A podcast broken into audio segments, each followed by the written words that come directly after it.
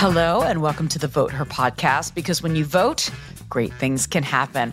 I'm Mara Davis, and I am a media maven. Does that sound too braggy? No, it does not. Who cares? Ain't bragging if it's true. okay. I'm a publicist, talent booker, and I love podcasting with my friend Teri. And I am Teri Anulewicz, Georgia House of Representatives. I am a Democrat. I've been doing this for a minute, and I love talking about politics and good hair.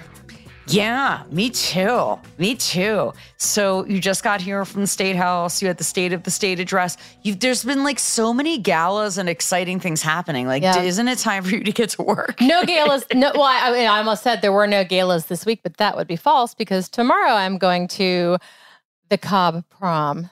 What's that? Oh, the Cobb Prom is the Cobb Chambers annual dinner, and it is known as the Cobb Prom because it is a thousand of Cobb's movers and shakers wearing their fanciest clothes at the Cobb Galleria Centre, and we are there. Cobb be- prom. Cobb Prom, yeah. Wow. Uh, okay, you're on your own on that one. I'll send you pictures from the Cobb Prom. Please. Oh my God, I want them. Well, you know what? I actually, I don't know that mine is that much sexier because it's, for me, it's the Midtown High um, au- school auction Oh, that I am going to. Yeah. So, you know, we all have our sexy events. I'm trying to do as much as I can with the school. I worked the concession stand uh, this week. that's a good way to assuage some mom guilt. It was a journey. I, will tell you what, and I actually like us being type A people. Like Yeah. I kind of loved it. well, because there are ways that they're doing it wrong, and thank God they have you so you can fix it. Right. Okay. Uh, so, state of the state address, the governor laid out all the things that he wanted to work on this year, every lot of pomp and circumstance. Mhm. And then you had Senator Elena Parent give her rebuttal to that. Yeah, the official Democratic response. Yes, yes. So, I mean, basically, the vibe I'm getting is like everything was sunshine and roses and rainbows, and now maybe a storm clo- cloud may be coming. Yeah, now, you know, bills are dropping and the governor has made his priorities official. And, you know, you say what, like you talk about workforce housing, for example, and he's mentioned that a lot. He's talked about, you know, crime. Now we're going to find out what he actually means. And, you know, we, we, we've, we've gotten glimpses of that in the governor's budget recommendations for the upcoming fiscal year. Uh, next week, I anticipate that we will start seeing the first drafts of the fiscal year budget for 2023. I'm not going to go down a budget rabbit hole. Don't worry, Mara. But you said budget. I'm like, You're like, you see me "Oh, God, glazing yes." over. I'm like, what? Uh, yeah, I'm like, no, I'm not. No, anyway, there's the baby budget, which is the amended 23. So that's the money for the rest of this fiscal year from January 2023 through June 2023. July starts the fiscal year for 2024. So we're we're figuring out how much money we're actually going to have to spend for the current budget year, and then we're planning the upcoming budget year. So that's where you know when you talk about crime, for example, you look and see, okay, well, where is the governor? Like, where where where is the House? The House puts the budget. The governor makes the recommendations. The House puts puts the budget together, and the Senate mucks it up, and then the House fixes it again. And then, but you know, we'll find out. Okay, where is this money going? Okay, so we're gonna have to keep our eye on it. The one thing I would do want to talk about, since it's relevant, and, you know, uh, Representative Shea Roberts um, put this reproductive freedom uh, bill on Yes. the floor, and you know, um, and and I just want to disclose that I emceed this wonderful event called Roses for Roe, which was organized by Jewish women at the Temple Midtown in Atlanta. That started in 2016, and every year they do this fundraiser for Planned Parenthood. And you know, last night there were a lot of people there, including uh, uh, former Senator Jen Jordan was in the house. Yes, and she was. was there, and Senator uh, Esteves was there, and like there were just uh, Jasmine Clark. I was on the panel with Mhm. her, that representative, your colleague, and um, I asked that question of the panel because it's like you know it's so hard to get anything through, and they're not going to go for it. But but the point is that, that we have to keep speaking out. Can you elaborate on that bill and why this is important? That's right. The bill is important because it's important. And, and in all honesty, this is not a bill that's going to ever be voted on on the floor of the Georgia House of Representatives. I mean, that is that's that's the the ninety nine percent likelihood, right? But keeping the conversation going is very very important. It is important for women and other people who are concerned about abortion rights in Georgia to know that this is a conversation that their elected representatives the Democratic Party at least are committed to fighting for. It, it's it's important because there are always there's always new narrative to add to the conversation and people at the capitol need to know that this is an important issue. You know, when you look at polling, the majority of people do. Oh, we support, learned that this week because Yeah. there was an AJC, AJC poll, poll. and and the majority of Georgians, and, and I also think it's a funky way that they ask the abortion questions as far as like, do you want the limitations or this, that, and the other thing, and the way they measure that, and I think that's total BS Yeah. because it's like nobody knows, nobody knows, but uh, but it. It was interesting because they were saying like you know it's keeping it in the conversation like you said Yeah. um you know what representative clark was saying um you know because they would like call your representative's office Yeah. when you're mad but when you like something call them too That's right. Well, like what I always tell your fo- folks is like, and whether it's your city council person, your county Uh-huh. commission, you just get to know them before you need to know them. Whether it's for a small business that you're owning, you know, whatever it is, get to know them before you need to know them because then you'll have that relationship. But it is also nice. Like we get yelled at a lot by strangers, and it's you do we do we get yelled at a lot by strangers. Um, Do you, although- does that happen to you like at a restaurant no, or like no, no, that was in city council. okay all right So, all right No, now it's more abstract and less less actually direct. But it is it's important to keep the conversation going. It's important that women know the conversation is happening. It's important that the majority party, the Republicans, know that this conversation is happening.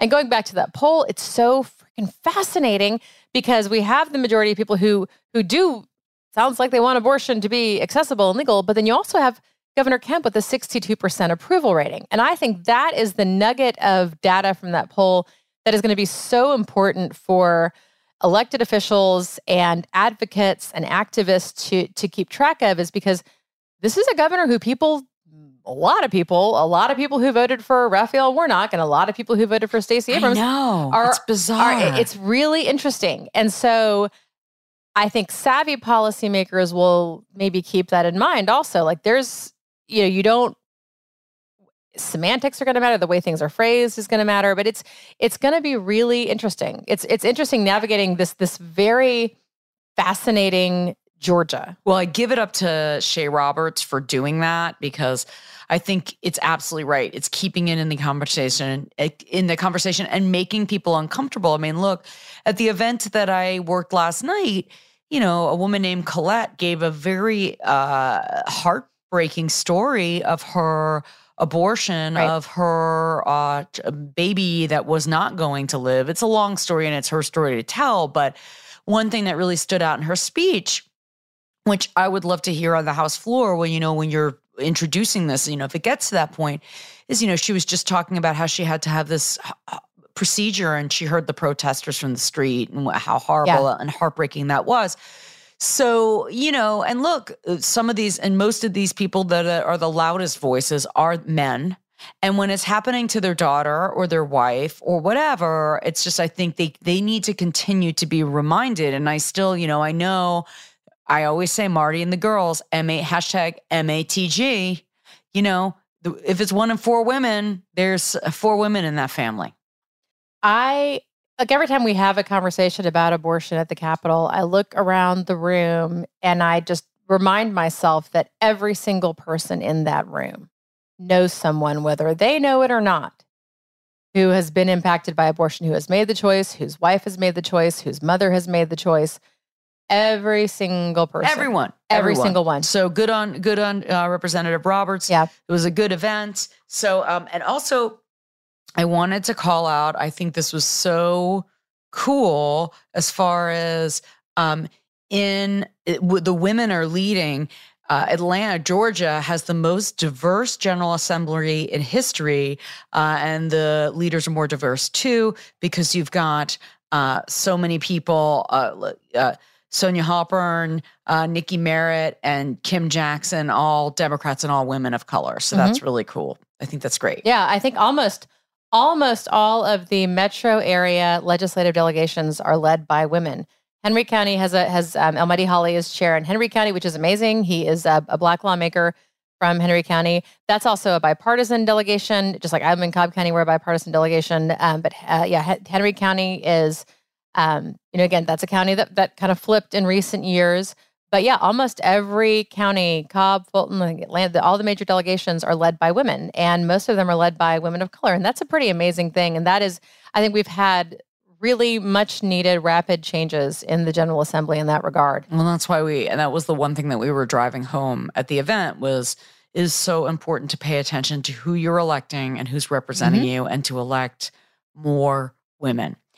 Okay, this has been a very busy week for news. Uh, always, Georgia is on the top of minds of everyone nationally and locally. And there are a lot of local stories that are impacting all of us. So, we are getting an in depth interview with a journalist who really takes you there.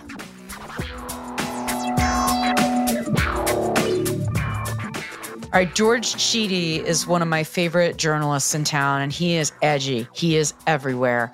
He has worked from for everyone. You may know him. Obviously, you get all the scoop from him on Twitter, but uh, The Guardian, Vice, Bitter Southerner, CNN. Uh, he is always in front of people, and he is not afraid to talk to Atlanta politicians and pretty much anybody and call them out. I love it. George Chidi is with us today. Thanks so much for giving us a little bit of time. I'm so happy to be here. I love you. Uh, I love Aww. you. Well, I'll tell you what. I, I, you know, uh, I've been following you for so long, um, and you were the you were the one who broke the whole music Midtown story. That's right. How did you figure that out? And, and for those who don't remember, it's the fact that they were canceling uh, Music Midtown because of gun laws. So, uh, the short answer is a friend told me. Like the longer answer is, um, my friend found out because uh, Live Nation had been shopping around for another venue, and like bit by bit, people who were in policy positions at municipalities realized that Live Nation was trying to move their venue. Um, one of them called me and then I started to call around. And I'm being coy about who said this because I don't want that person to be screwed up later. Wow. We yeah, didn't know this. You can't see our we're, we're both gaping maws. wow. I mean, it's pretty that it's that simple. Atlanta, at the end of the day, is a small town. Like the uh, when when it comes right down to it, there might be like there are like a couple of thousand people who tend to run in the same social circles who like you can't get anything done without talking to one of them. And, and if you know enough of them, you understand what's happening. Um, mm-hmm. You are a person who knows enough. Um, frankly, I think I am too now. Yeah. But it's taken a long time. Well, your Substack, which is so great, is called the Atlanta Objective. And I recommend all of our listeners subscribe to, to George's work. And obviously, there has been a lot of talk about Cop City.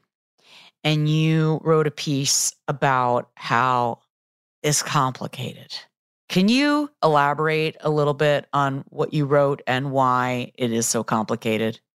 Sure. Let me preface this by saying I actually didn't want to write this thing at all. Like, I've been trying not to write about Cop City, and it's not because I it's not because I have like some strong opinion one way or another. It's because I'm actually trying to get at a bunch of other stuff. And Cop City is a black hole for a journalist. Um, you try to, you, as soon as you start looking at it, you're almost compelled to dig all, dig all the way through. It's, it's that kind of thing. Uh, the short here is, um, frankly, the people who needed to be listened to when they were talking about developing this Atlanta police training facility, the folks who were closest to the area where they're going to build this project were the ones who had the least amount of power over any of this. And they still do. And it's something that I'm deeply concerned about. The governor is involved. To some degree, the federal government is involved. State level prosecutors are involved. The GBI is involved. The state police are involved. Atlanta police in DeKalb County are involved. But the neighbors around Intrenchment Creek, they've got a very limited voice. Um, and that's that's an issue. Oh, and on top of all of that, we have uh, a lot of people from out of state who are coming to Atlanta to protest. And I have to say that that's been, even saying that is controversial people are going to get mad at me because I, I pointed that out. But it's pretty straightforward. Uh, basically, everybody who's being arrested uh, is from somewhere else. Um, let me say that everybody in Atlanta, for the most part, is also from someone somewhere else. So I'm, I kind of want to, I kind of want to touch that with, with, uh, with gloves on. Um, five out of six people who live in Atlanta, Metro Atlanta, were born out of state. So there's only so much you can. There's your horse is only so high when you're talking about that. But it does seem like these people were. I mean, they had a real Occupy Wall Street vibe. Um, right. Very much so. Yeah. And as a person who participated in Occupy Wall Street, Mhm. yeah, very much so. Um, and you know, and I don't want to fault them for being young and idealistic. Um, but and if you read my piece, you'll you'll see how I get at this. Like there's something really off-putting about primarily white and primarily middle class and affluent white young people from out of state coming into a black neighborhood and interposing their white bodies in front of black policymakers. Um, there's something fundamentally anti-democratic and weird about that. Um, and it would be one thing if they were trying to uphold uh, the democratic values of the community. If they were saying, hey, black people are oppressed and they were unable to exercise their political will and we are here to help them, that would be one thing. But in this case, it's very hard to argue that black political will wasn't engaged in the creation of this of Right. this uh, this project. Um, I know what I sound like. I mean, I'm actually a critic of the project. I don't think this thing should be do- going the way it is. Um, it, it just, I, don't, I think it's poorly planned, and I think there isn't enough um, community feedback going on. Uh, but the whole situation is just awful, and it's ready made for conflict. Right. And everybody is going to escalate conflict for their personal purposes. Totally. Yeah. Well, and and one of the things that you know, because I've been a subscriber of your newsletter almost since the beginning, I think, and and and for the folks listening, like I first met George when I was on the Smyrna City Council. George was on the Pine Lake City Council. Like he's he, George has been in this space for a very, very, very long time. But one of the things you've been so good in reporting, and the reason why I forward your newsletter to so many of my friends who live in Buckhead is because you have been really drilling down to the data of who exactly is impacted by violent crime in Atlanta. And it's not people in Buckhead. Very much no. Um, I mean, sure, okay, sometimes yes, but mostly Right. no. Sometimes yes. Virtually none. yes, sometimes yes. And we hear about those things. But if you look at the data and you've got to have, you know, virtually like not that much. That doesn't diminish that it's happening. That doesn't diminish the reality of of violent crime. But most of it No, certainly not. is not happening in more affluent areas of Atlanta. More than ninety percent of homicide victims in the in in in, the city of Atlanta were black. Virtually all of them Mhm. were poor, and Mhm. it's the poverty that's driving that. I think that's the important thing to understand. Like when uh, a woman in Buckhead was murdered uh, late last year uh, in in her driveway, essentially in her garage. That was the most extraordinary, of Horrible story. rare events. Horrible. Yeah. I mean, it's a horrible crime. It is a hor- It is. It is a fear-inspiring crime because it is essentially says, you know, this person was not safe in their own home. But it is like an older person, unheard of. Women, very rare to be homicide victims. Yeah. White person, Well, especially very with rare in Atlanta. yeah, and uh, for a woman, especially to be a, a victim of a homicide by a stranger.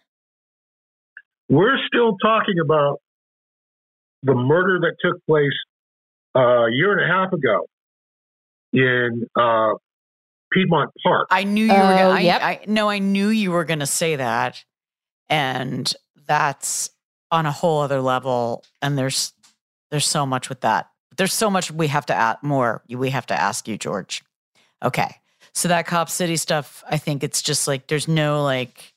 It's very hard to. That's why I think you sum it up so great because it's complicated and it's there's a lot of different angles and there's no way to just like under there's no like it's just very gray. Yeah, um, anybody who's trying to simplify this is just wrong. Yeah, yeah I, I, totally agree with you. Um, let's talk about Young Thug and his trial going on. You've been covering this. Uh, what do you think is going to happen? So let's start with this. The trial is uh, going to take six to nine months, and it's on the scale of the Atlanta cheating scandal from the Atlanta yeah. like school system. Um, and it's doing to the system to some degree what uh, the Atlanta cheating scandal did to the judicial system. It's tying everybody in knots. Um, there are a lot of defendants, several of whom had to be severed off the case because they didn't have representation when they at the time that the trial started, essentially, which is unheard of. That's nuts. Right. The idea that you've had people in jail for six months and they couldn't find a lawyer and you couldn't find one for them is insane. The evidence is very strong. Um, I'm a layman. Uh, I do not have a law degree. Please take this with a grain of salt. Um, and I don't have a brief one way or another for the guilt or innocence of anyone here. I, like, I'm a journalist in this case. I don't actually care. But, uh, but the state's going to have electronic surveillance evidence. They're going to have, uh, you know, financial records. They're going to have cell phone intercepts from cell phone towers. They're going to have recorded conversations. There, there's just this giant and confessions, frankly, as people testify um, not to mention eyewitnesses. Like there's, it's a six to nine month trial because that's how much evidence there is to present. Um, the public seems to be wrapped up in this question about whether or not using Young Thug's um, lyrics in his songs is relevant um, or proper. And right now, if I had a look at this, I don't think she'd need to use any of. I don't think the District Attorney Fani Willis necessarily needs to use any song lyrics in this at all in order to gain uh, a conviction. I think that's icing on the cake. It's a hot button. That's a one's a real hot button for me because I think it's you know it's totally ridiculous. It's just like no one thought that Eric Clapton shot the sheriff, or well, Bob Marley wrote it, but no one thought that Bob. Mar- you know what I mean? Um, I do. It's just here's the thing though. Nobody like there was no body to tie to Bob Marley or Eric Clapton. right. Like when when uh, um, Johnny Cash is talking about how he shot a man in Reno just to watch him die. Yeah, right. exactly. Like, there wasn't actually a dead body in no Reno. Man in Reno who was dead. yes. Like this is the this is the difference.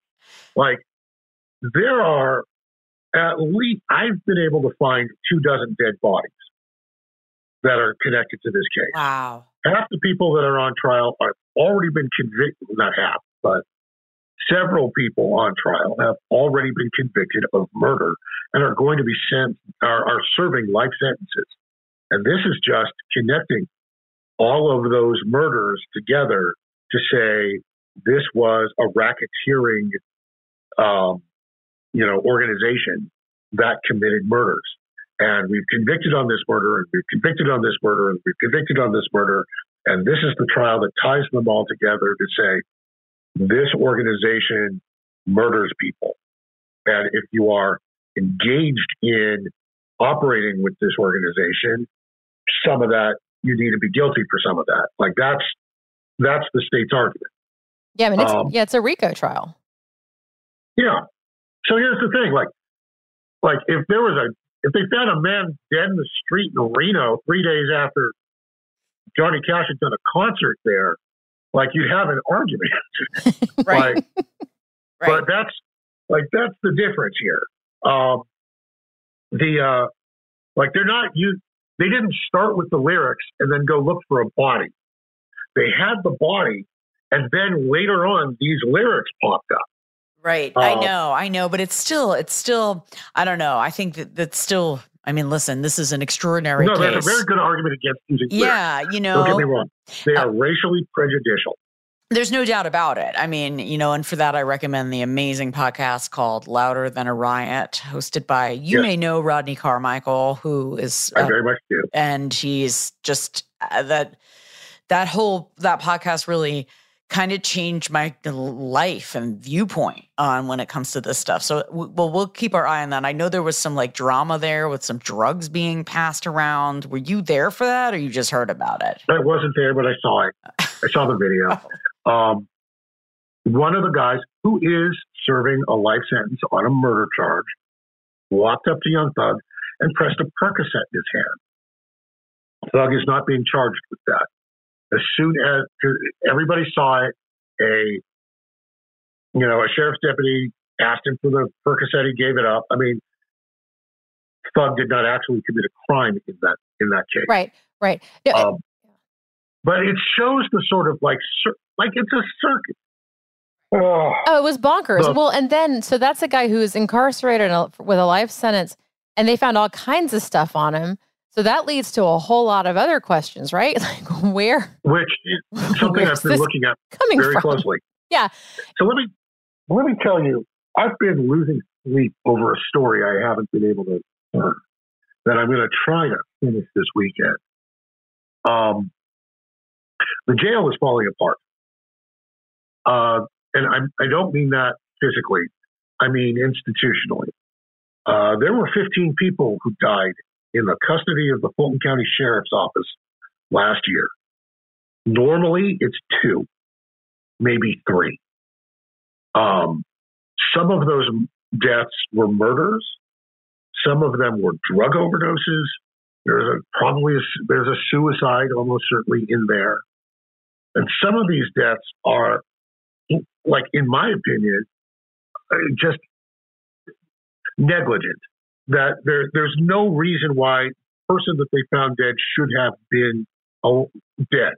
Like the conditions are just like a man face down in the toilet, covered in lice and his own waste. Like who'd been there for it's unclear how many hours because the sheriff's deputies were not making the rounds in their psych floor in a way that they could tell if there was a problem. Um, and I've been talking to the families of some of the folks who died, and they're not getting anything out of the sheriff's office about the state of their investigations, or to some degree, even the conditions under which their their children were killed. Um, we're not talking about people who were going to be sentenced to death or life in prison like they're, we're talking about people who were waiting for trial, like who were innocent in the name of the law and whose lives we had a responsibility to preserve so that they could be tried and they're dead. And there are a lot of them. Uh, and what we're seeing in court with Young Thug, to some degree, is a reflection of that. Uh, the sheriff's office is just they're they don't have the staff to handle a lot of stuff right now. Like they're running short at the jail. My presumption is they're running short everywhere because they just they just don't have it. I think every so, yeah, I think every agency has that problem right now, and it's yeah, I think so too. Every every police agency. So of course you get somebody who doesn't get searched properly as they're coming out of the jail and has got a Percocet in his hand and 20 more in places you don't want to look. Well, and, and just the level of, you know, you don't know. I mean, and I don't, you, you're obviously on the front lines, George, but I feel like I've watched a lot of cop shows and listened to a lot of podcasts. And, you know, there's corrupt people that work at the jail that bring that stuff in, and there's deals being done. And, you know, yeah. So, yeah, well, I, you know, I give a lot of respect to you for covering this story and, you know, sort of outing this stuff because it's, it is, especially when it comes to people waiting. And, and that's why, like, going back to your Cop City um, article, it's also complicated, right? It's just like this is this vicious cycle and ripple effect where it's like, it, it's just, it's, It sucks. I know. I mean, I'm a liberal lefty, whatever. Like, but even I can say I would understand the interest of the city having the best possible police training facility. Like, that's not some on on its face. That's not something that I would jump up and down and scream against unless you get into the details. Well, and so you're you've been a journalist for a long time. You've been elected. You've your journalist brain works in a way that not many do. Like the, the fact that you drew parallels between the Young Thug trial and the APS cheating scandal, um, it's pretty profound. And, and and you're absolutely right. It's something I've I, I, I that had never occurred to me, and I knew a lot of folks who were very closely involved with the APS trial.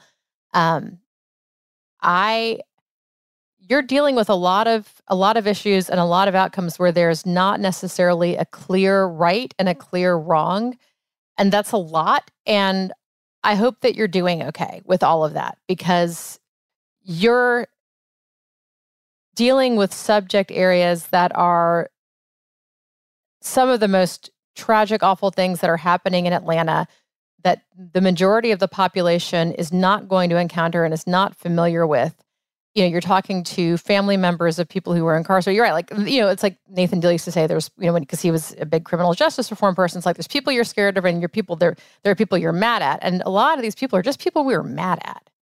And they were awaiting their trial and they were, you know, are you doing okay? Well, that's a good question because I've been, I, you know, I'm a little troubled. I'm not going to lie. I, I, think some of this is actually starting to weigh on me, and and it's interesting. You know, uh, look, I was a soldier for years, and there is something to be said about soldiering through. Um, the uh, as I've been reporting on the reasons why violent crime has increased in Atlanta over the last couple of years, um, I, I keep I keep coming back to mental health uh, we've gone through a mental health crisis in this country and in the community. Um, and I've worked on issues of mental health uh, as an elected official and, you know, as a private citizen. Um, weirdly, I served on a task force uh, looking at mental health problems in the Fulton County Jail. Um, so it's one thing to be somebody who's looking at this from a policy perspective, and another thing to realize that I am not immune to the same the same impacts that everybody else is facing. Um, it's it's I'm stressed and uh, I'm feeling weird vicarious senses of guilt, uh, survivor's guilt, yeah. perhaps, in, in, a way. Uh, I'm looking for therapy. I'm looking for a therapist. Like I think I've got the right one. Oh, good. good. Uh, you know, I can only I can only imagine that, George. I mean, your work is just so extraordinary, and I also just love how you're in people's faces and you call out the bullshit when it's necessary. Um, another thing that fascinates me about you is your love of Dungeons and Dragons oh my God, are we actually going to talk about Dungeons and Dragons? Oh, we're going there. Get out your dodecahedron dice, listeners. I know. Wow, Teri pulled out a reference that I I don't know that I could have gone there.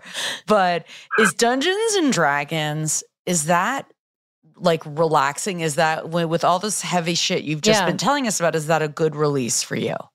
So it has been. Um, like it's like I procrastinate about writing by writing. And so there's this sort of alternative person who sits here and writes about a like a I've had this idea for a a um, think of it as a Wakanda meets Game of Thrones setting. Oh, I'm into it. Yeah. Um, that uh, and I've spent a lot of time doing very serious historical research. Um, uh, I spoke briefly to the professor who wrote Guns, Germs, and Steel. Yeah. Uh, consulted with some folks over at Harvard and at UCLA. I've been planning a trip to Africa. Um, I dusted off my old Arabic books. And, uh, I mean, it's uh, it's intense, uh, but it's also a game.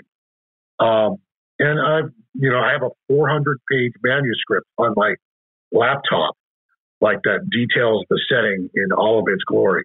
Uh, it's more more game mechanic than than setting. Like it's a playable thing, and that's important.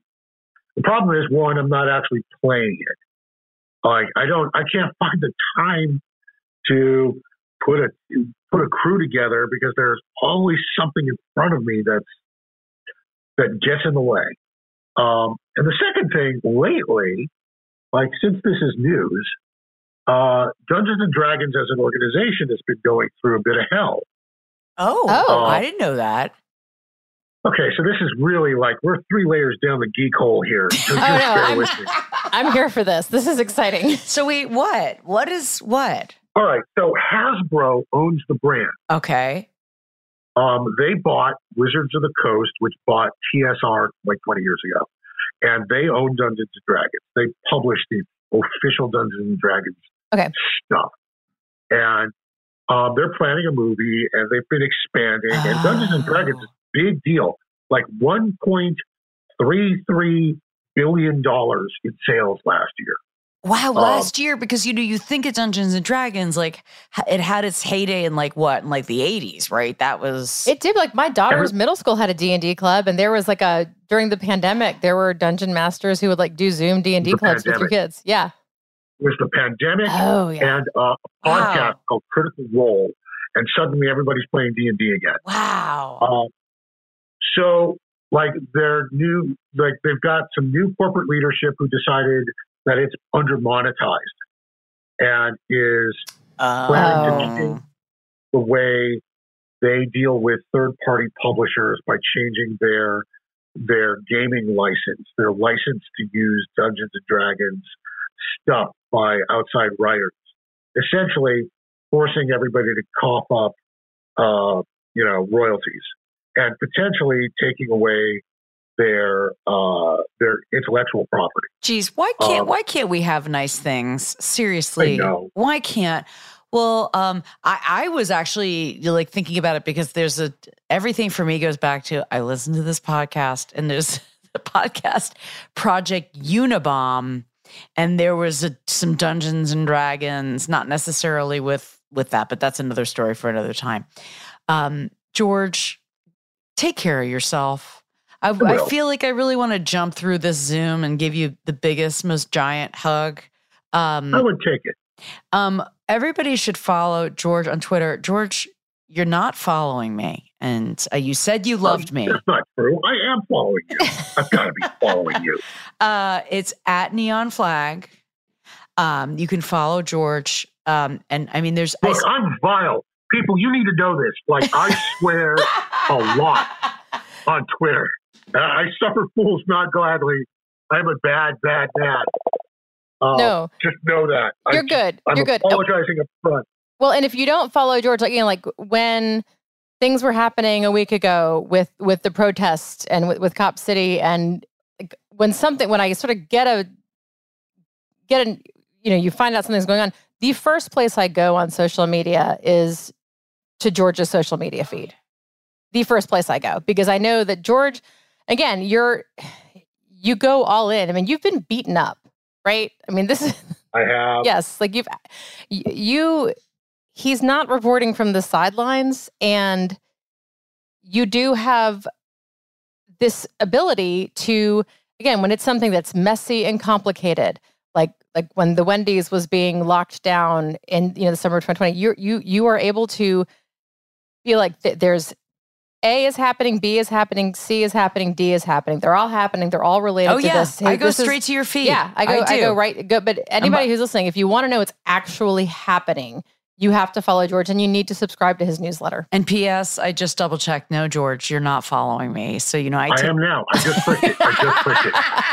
I just clicked it, and I am deeply embarrassed. I've been a Listen, Mara Davis fan for a long time. well, we love you, George. Thank you so much for giving us the time. We want to have you on again because I think that with I love both of you. we- by the we- way. Oh, Like, George. you're both great. well, it's Thank a love you. fest. Yes. and Mutual Admiration Society. so and uh, gets to play some some D and D. What what is that reference you just gave, Teri? The dice, the what? A dodecahedron dice.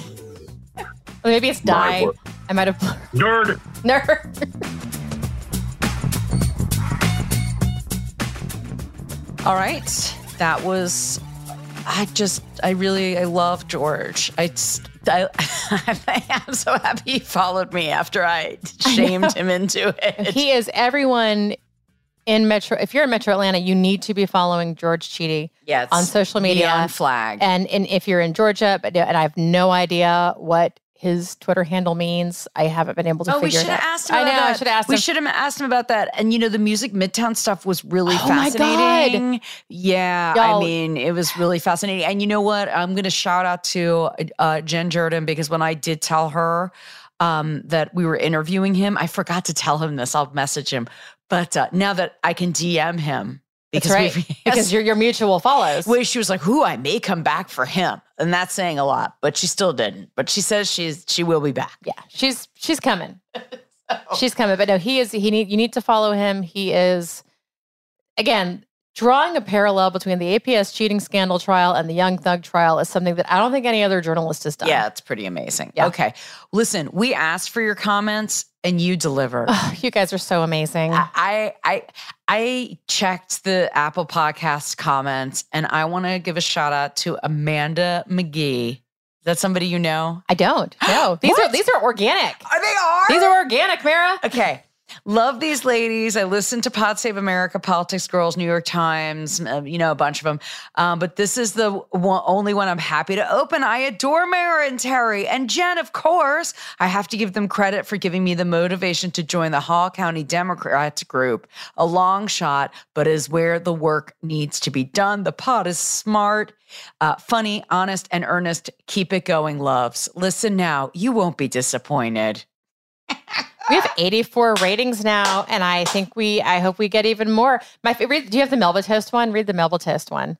Wait, did I get that? I just got. P- oh, I, don't know if I have that one. Oh no, the Melba Toast. Most discussions of this is from Peach State resident. Oh, okay. Yes. You read it. Most discussions of politics strike me as drier than Melba Toast.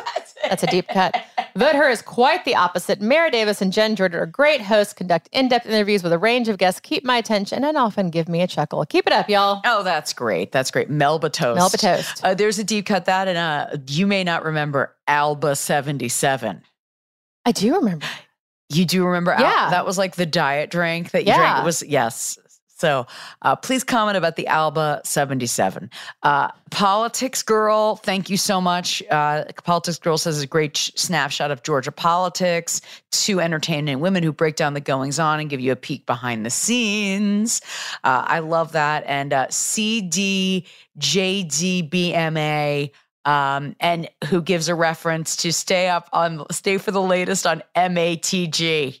My favorite topic, Marty and the girls. Yes. Do not confuse that with MTG. Very, very different things. I love Not the same thing. I love MATG. I really do. You do. It's I you, there you there are things I fixate over. MATG, Kelly Loeffler. And this is a great way to seg us into what we're raving about this week. This is a new segment that we're doing uh, where we're going to each recommend one thing at the end of the show. What do you recommend? Okay, so I actually I've been going back and forth between this book I really liked and these new hairpins that the You, Yeah. you do both. I'm gonna, I'm, okay, the first time. So first of all, the hairpins. The Amazon algorithm showed me these hairpins. They're the best hairpins I've ever used. They're plastic. Three of them. I have a lot of hair, and three of them will like hold my hair in place. They're amazing. I'll I'll make sure that we have a link in the show notes to the magic hairpin, the magic hairpins. And the other thing is this book by Andrew Sean Greer, Less is Lost. It is the sequel to his book a couple years ago. Less won the Pulitzer Prize. Uh, I I love these books. They are they're just they're they're fun. They're really fun in a very random kind of bananas way, but also really really. I mean, obviously, won a Pulitzer, right? This guy knows what he's doing. But Less is Lost, and it has this this this passage. I was texting Mara. I was like, "You've got to read the book." It's America. How's your marriage? Your 250 year old promise to stay together in thickness and in health. First 13 states, then more and more, till 50 of you had taken the vow. I know it was not for love. I know it was for tax reasons. But soon you were entwined, shared debt. I'm paraphrasing. Land purchases, grandiose visions. That split you had. It still stings. I hear you tried getting sober. That didn't last, did it? So, how's it going, America? Do you ever dream of each being on your own again? Never having to be part of someone else's family squabble, never having to bear with someone else's gun hobby or car obsession or nutrition craze? Tell me honestly, because I have contemplated marriage and wonder if it can't work for you, can it work for any of us? Wow, that's a lot. It's a lot. That was a lot of words. Sorry, y'all. It's a lot. But it's a good book. Less That- is Lost. that- Andrew Sean Greer. That that's a lot. That's dense. But marriage is a lot. But it's good. You we, we I like being married. I love being married. I really like it. Okay. Um, that was good. Okay. So here's what I recommend. Speaking of dense and a lot of words, Rachel Maddow's Ultra podcast. I was a little late to the party on this because it came out in uh, the fall. And there are so many. I listen to not as you know, I don't stop talking about podcasts. But this is all about a hundred years ago and the people who were working in the government who were anti-Semitic and were aligned with, um, you know, the Nazi Party, and the parallels to current day are absolutely chilling and fascinating. And the storytelling is so good, and it's so. And listen, I, a lot of times I'm like, look, I watch like reality TV, and I'm a dummy dumberson, you know. But like this, I was like, oh my gosh, I suddenly really want to learn about history. It was so fascinating to me, and Yeah. it's just like you will be gripped from the very beginning. And especially you know because i did try to watch i watched the first usa in the holocaust the ken burns Yeah. special. And it was really really heavy um, and important. Yes. but this podcast it just really resonates because some of the themes of the things that are happening today a hundred years later you're just like oh my god this is this is crazy. So i can't recommend that enough. And for fun i'm going to recommend my other favorite podcast which is called i've had it which is yeah, jennifer was actually a guest on the show with us Oh. whether you remember from Yeah, oklahoma yeah, yeah, yeah, yeah. Yes, yes. Um, so that's like my favorite thing so there you go There we go. there you go. Okay, so we're going to talk to you next week. Um, we're going to have an abbreviated episode because I'm going to the Grammy Awards. So fancy. So- so fancy. I'm going to the Cobb Prom. Mira's going to the Grammys. That's how this is. That's how this is rolling right, out. we'll talk to you next time.